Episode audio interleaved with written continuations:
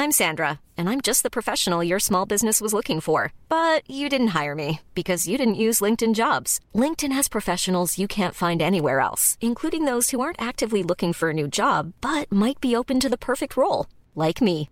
In a given month, over 70% of LinkedIn users don't visit other leading job sites. So if you're not looking on LinkedIn, you'll miss out on great candidates like Sandra. Start hiring professionals like a professional. Post your free job on linkedin.com/people today.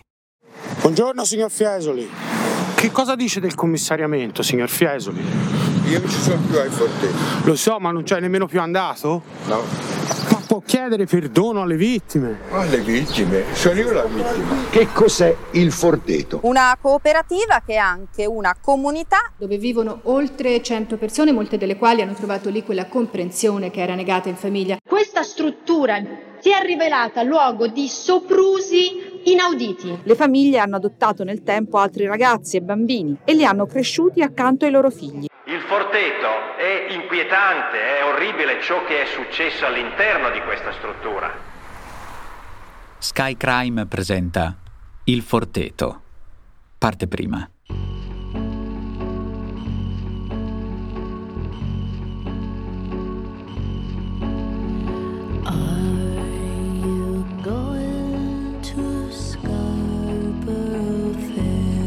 Forteto.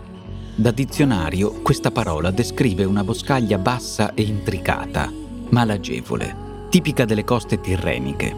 Sembra cucita apposta per una storia come questa. Il topos della selva, nel nostro immaginario, ha da tempo connotazioni contrastanti. Il bosco come luogo rigoglioso, lontano dallo stress cittadino. Oppure il bosco come luogo oscuro, abitato da entità maligne. Il forteto nel quale ci addentreremo a fatica è situato nella splendida campagna toscana, vicino a Firenze, dove per qualcuno era un posto idilliaco. Per molti altri è diventato un vero inferno. Gli atti criminali possono essere di varia natura. Si può togliere una vita oppure rovinarla, lasciando segni indelebili. Sentiremo le testimonianze coraggiose di chi alla fine è riuscito a parlare. Io sono Francesco Marchi e la mia voce viaggerà assieme alle vostre domande su storie di crimini e delitti. Qui, su Sky Crime.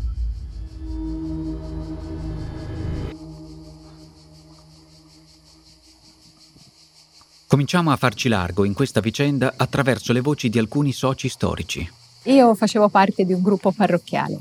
Ero un'attivista, facevo il catechismo, seguivo i ragazzi più piccoli nelle ripetizioni, facevamo teatro.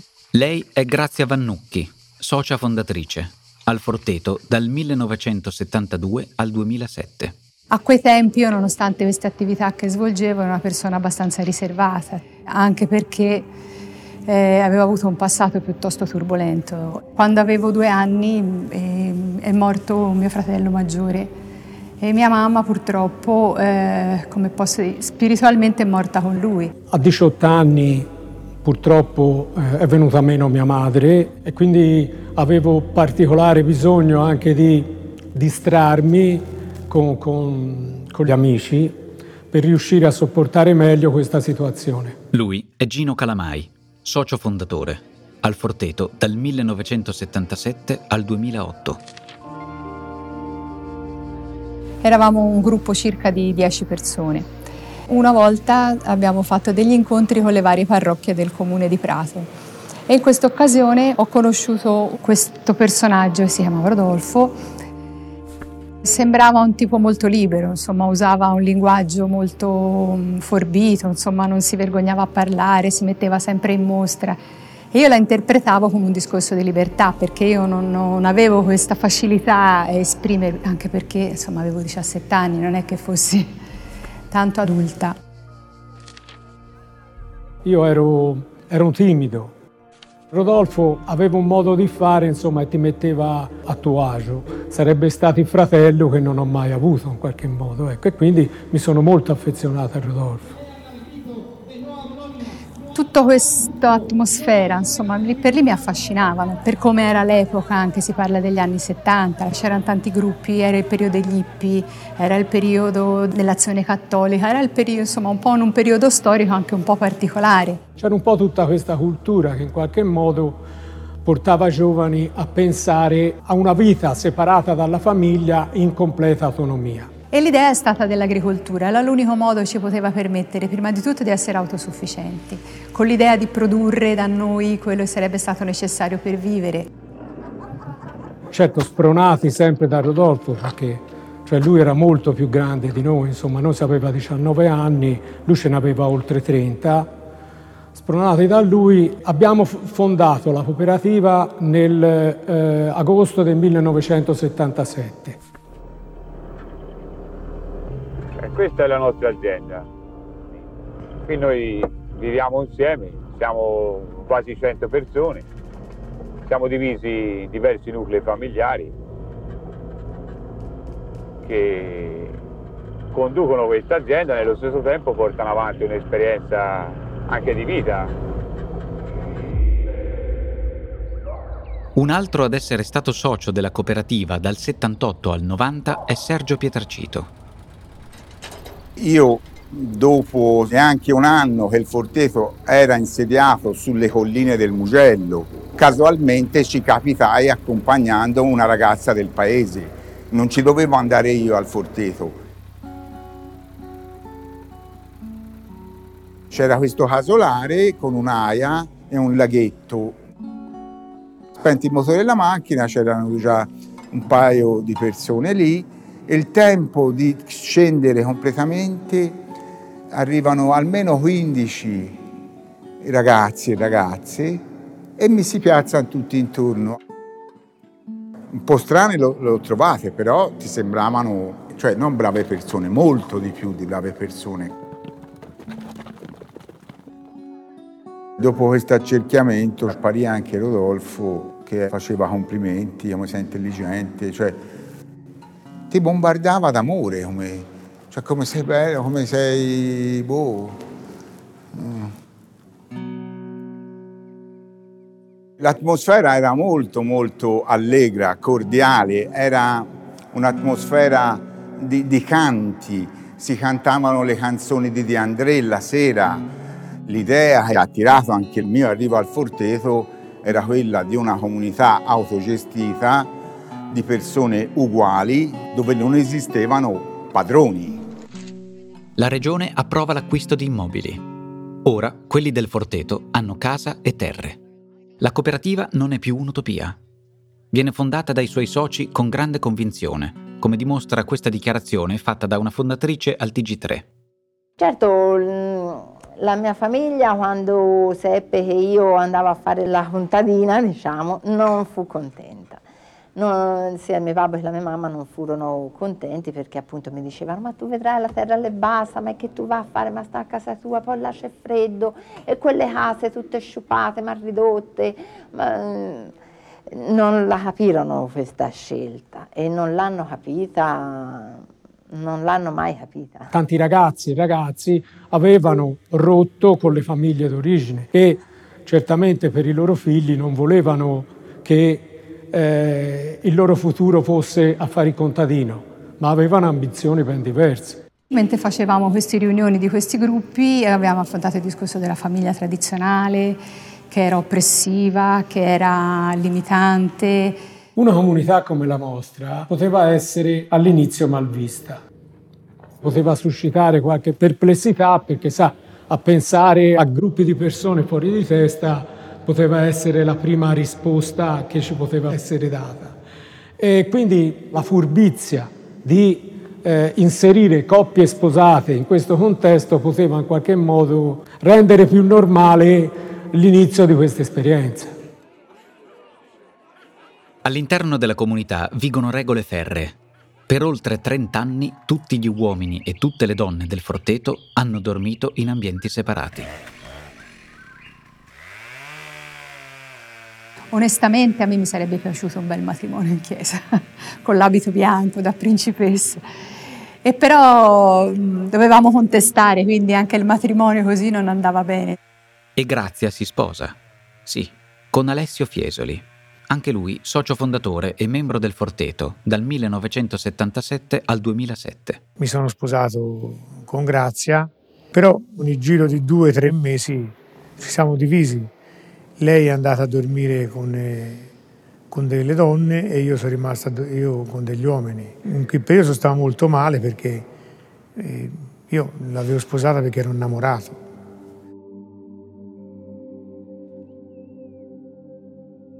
Lo stesso giorno del matrimonio di Alessio e Grazia mi sono sposato anch'io. Io mi immaginavo un futuro che poteva rispettare il rapporto tra marito e moglie con la libertà di poter fare anche dei, dei figli naturali, di avere un privato in cui altre persone non, non, non ci potevano entrare. Una volta sposati, di lì a poco c'è stata la separazione. E adesso un bel caffè finito. Perché rischiare di rimanere senza caffè quando puoi abbonarti a Caffè Borbone? Prezzi vantaggiosi, costi di spedizione inclusi, tante possibilità di personalizzazione e l'abbonamento lo sospendi quando vuoi. Decidi tu la frequenza, la qualità, scegli tra le cialde e capsule compatibili e crea il tuo mix di gusti e miscele. Mai più senza caffè con l'abbonamento Caffè Borbone. Tutte le info su caffèborbone.com. Questa divisione è avvenuta perché Rodolfo aveva cominciato a fare nelle riunioni serali, che allora non erano obbligatorie, non, necessariamente si doveva partecipare tutti come succederà in seguito. Rodolfo mm, mi aveva parlato e mi aveva detto che era bene che primo, la prima notte di nozze noi non, non consumassimo la notte, come si dice, non avessimo nessun rapporto, perché questo eh, ci aveva detto ci avrebbe portato a un, a un vivere molto più mh, spiritualmente il nostro rapporto, no? perché se avevamo ridotto tutto alla, al matrimonio, ad avere un rapporto sessuale la notte sarebbe, e io sono stata molto ligia, e addirittura sono io che ho abbandonato il letto coniugale per andare a dormire nella stanza, una stanza grande con le donne, insomma, dicendogli che non era quello il modo, insomma, ripetendo tutto quello che ci aveva insegnato Rodolfo, l'avevo fatto mio. Poi è stato sempre più allargato a tutti il fatto che le donne stavano da sole e gli uomini stavano da sé.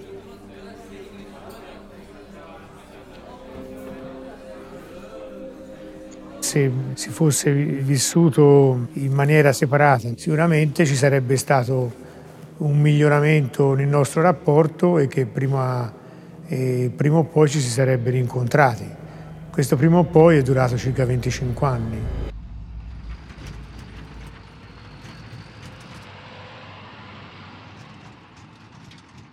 Bisognava rinunciare a tutte queste cose per riuscire a raggiungere una soddisfazione nostra sia spirituale che far sta bene gli altri.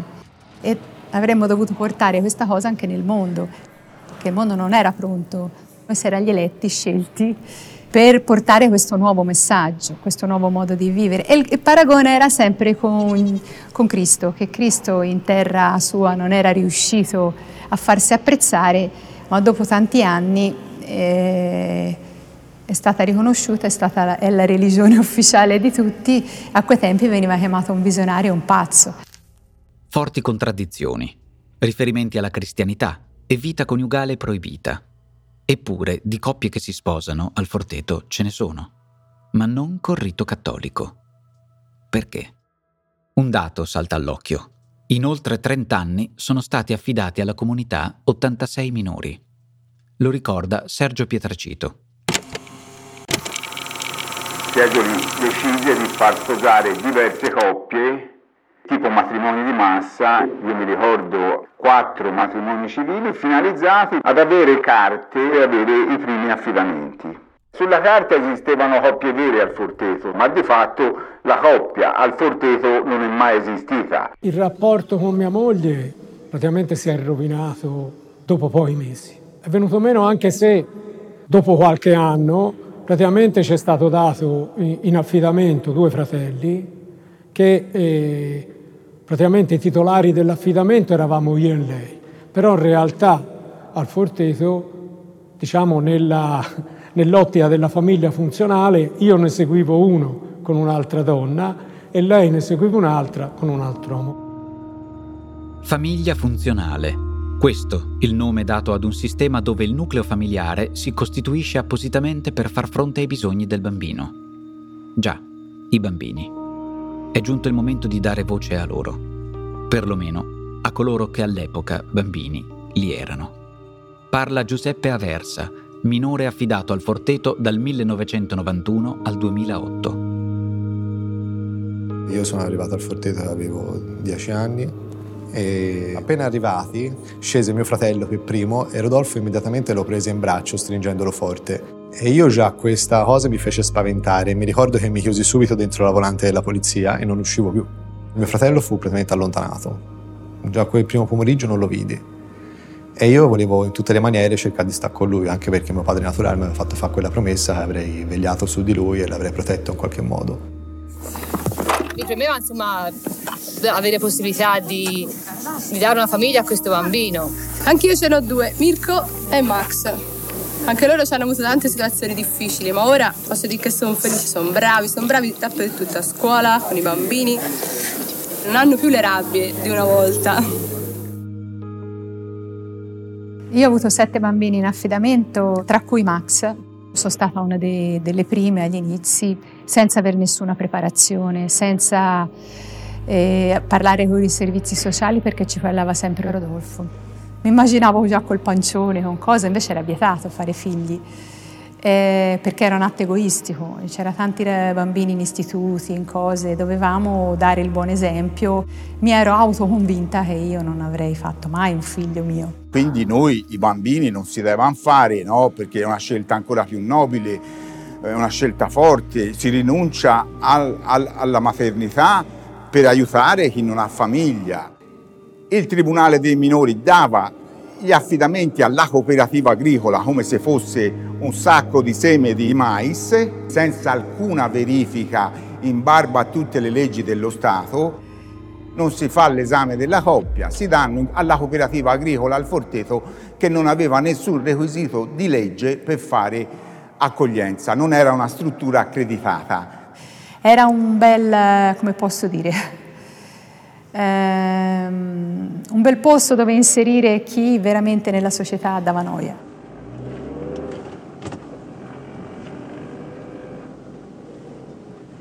Era nell'83, mia mamma era recuperata all'ospedale. Credo, da quello che mi era stato detto, aveva tentato di tagliarsi le vene, perché mia mamma era tossicodipendente e anche spacciatrice il padre non ce l'avevo a casa, quindi io vivevo solo con lei e spesso e volentieri ero da sola. Lei è Marica Corso, minore affidata al Forteto per 35 anni, dall'83 al 2018. E ricordo che arrivarono i servizi sociali, mi, mi chiamarono e mi dissero si va a comprare un gelato. E una girata molto lunga per andare a comprare questo gelato mi ritrovai nelle stanze del Forteto, quelle venivano chiamate sacre stanze. Lì dentro c'era Rodolfo Fiesoli che mi aspettava e, e poi c'erano i miei affidatari. C'era Mariella Consorti e Luigi Goffredi, che era la spalla destra di Rodolfo Fiesoli. E niente, questo, a parte il fatto che questo gelato non l'ho mai mangiato quel giorno lì, però poi entrai lì dentro, mi invitarono a portarmi a vedere degli animali, come una gita. Quando poi, visti gli animali, quando io poi rientrai in queste sacre stanze, i servizi sociali non c'erano nemmeno più. I miei genitori non andavano per niente d'accordo, già da quando io avevo sei anni, nel frattempo mia sorella si è fidanzata con un ragazzo, aveva 10 anni più di me, questo ragazzo viveva con un uomo. Quest'uomo, entro poco tempo, io avevo circa 6 anni e mezzo, diventò una sorta di amico di famiglia. Poi questa persona col tempo ha fatto abusi su di me per 4 anni, fino all'età di 3 anni e mezzo, fino all'età di 9 anni e mezzo. E paradossalmente dentro di me tol- tolte quelle due o tre ore di violenza, io alla fine il restante del tempo che passavo con il mio pedofilo non stavo male perché comunque ero considerato, mi portava a vedere, mi ricordo il campanile 18, mi portava a vedere il Duomo in centro a Firenze. Io ero abituato a vivere in uno stato di totale abbandono a casa. Quindi avere tutte quelle attenzioni dentro di me mi aveva creato come se appunto mi fossi meritato quel tipo di violenze sessuali, me le fossi un po' cercate, fra virgolette. Fui tolto da casa perché c'era il sospetto che magari i miei genitori potessero essere conniventi con, eh, con questi abusi che io subivo da questo amico di famiglia. Ma prima di finire al Forteto io ho girato altri tre istituti da cui scappavo regolarmente e poi sono finito al Forteto.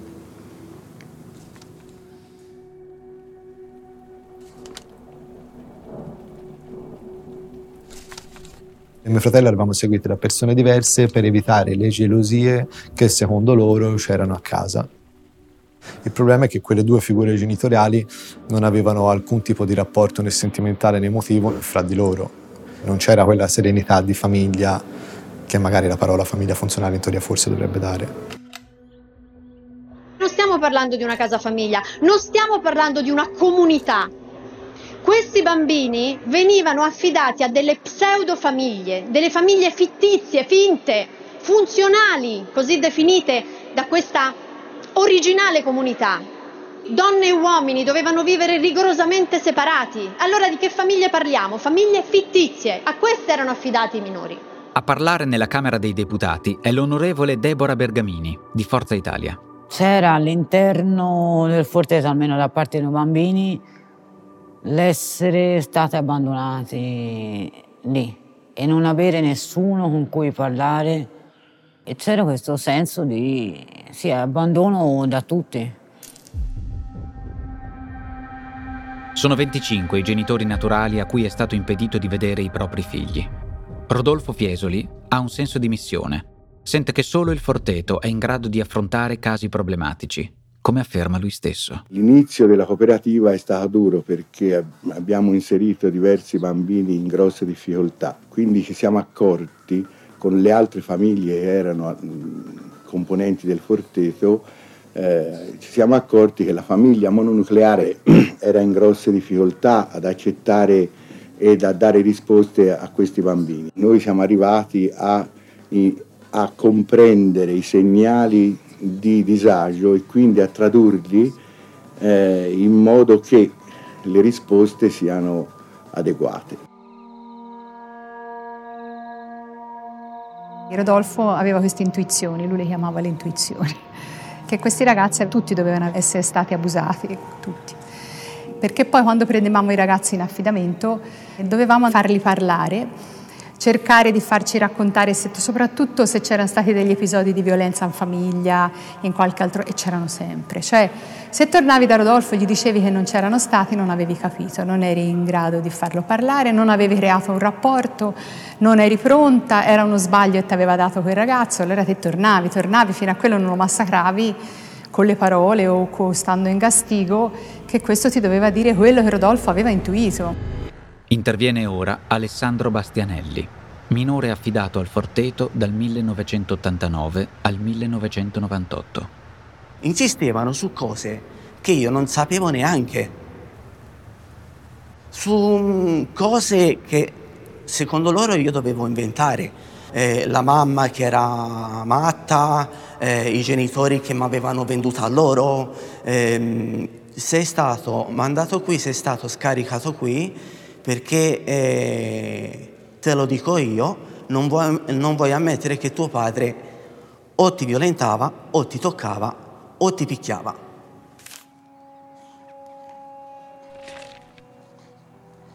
Io gli dissi, ascolta, non voglio dire cavolate, perché mio padre non mi ha fatto niente di tutto questo, però eh, mi ci costringete. Ma se lo hai detto ora,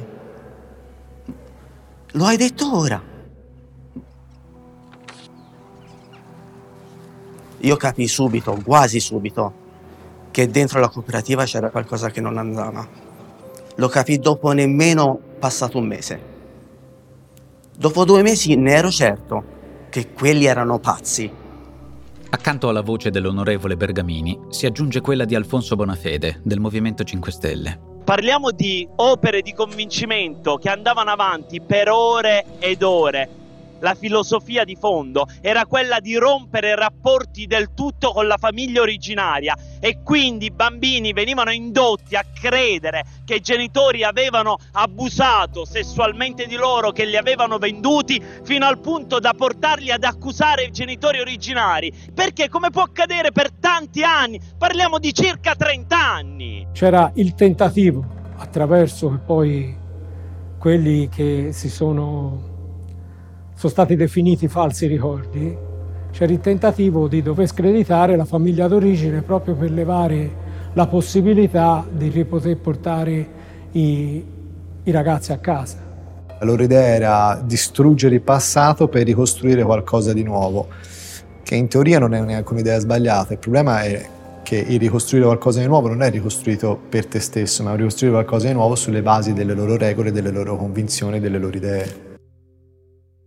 Io ho detto che Giuseppe mi aveva raccontato che la madre aveva un interesse a mandare il ragazzo con, con il pedofilo prendendo dei soldi, cosa che non è vera. Fu doloroso arrivare a questa, chiamiamola consapevolezza, perché in realtà io non ci avevo mai pensato prima di arrivare lì che i miei genitori potessero in qualche modo essere conniventi con quello che mi era successo. Mi fissarono un appuntamento con il procuratore minorile per andare a testimoniare che io avevo visto il passaggio di denaro. E quei dieci giorni, 15 giorni prima io fui tartassato. Cioè io ero convinto e la convinzione mi veniva soprattutto dal fatto che potevo evitare che il ragazzo tornasse nella famiglia d'origine dove aveva subito questi queste violenze. Questo meccanismo è avvenuto un po' con tutti i ragazzi, addirittura c'è delle persone inserite con altre famiglie funzionali del Forteto in cui i genitori naturali sono andati, si sono fatti la galera. Solo una domanda vale la pena farsi a questo punto. Come è potuto accadere? L'onorevole Bergamini in un'intervista parla di una superficialità drammatica inaccettabile.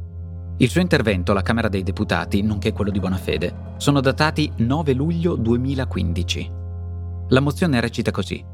Iniziative di competenza in relazione alla vicenda della cooperativa Il Forteto. Cooperativa che è nata nel 1977.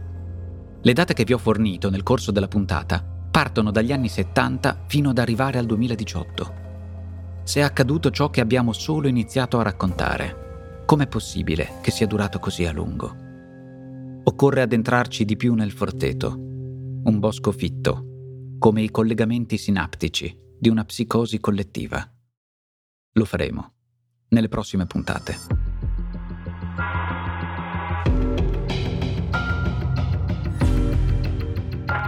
Hai ascoltato Il Forteto, una serie Sky Crime. Adattamento audio Alessio Abeli e Francesco Marchi. Voce Francesco Marchi.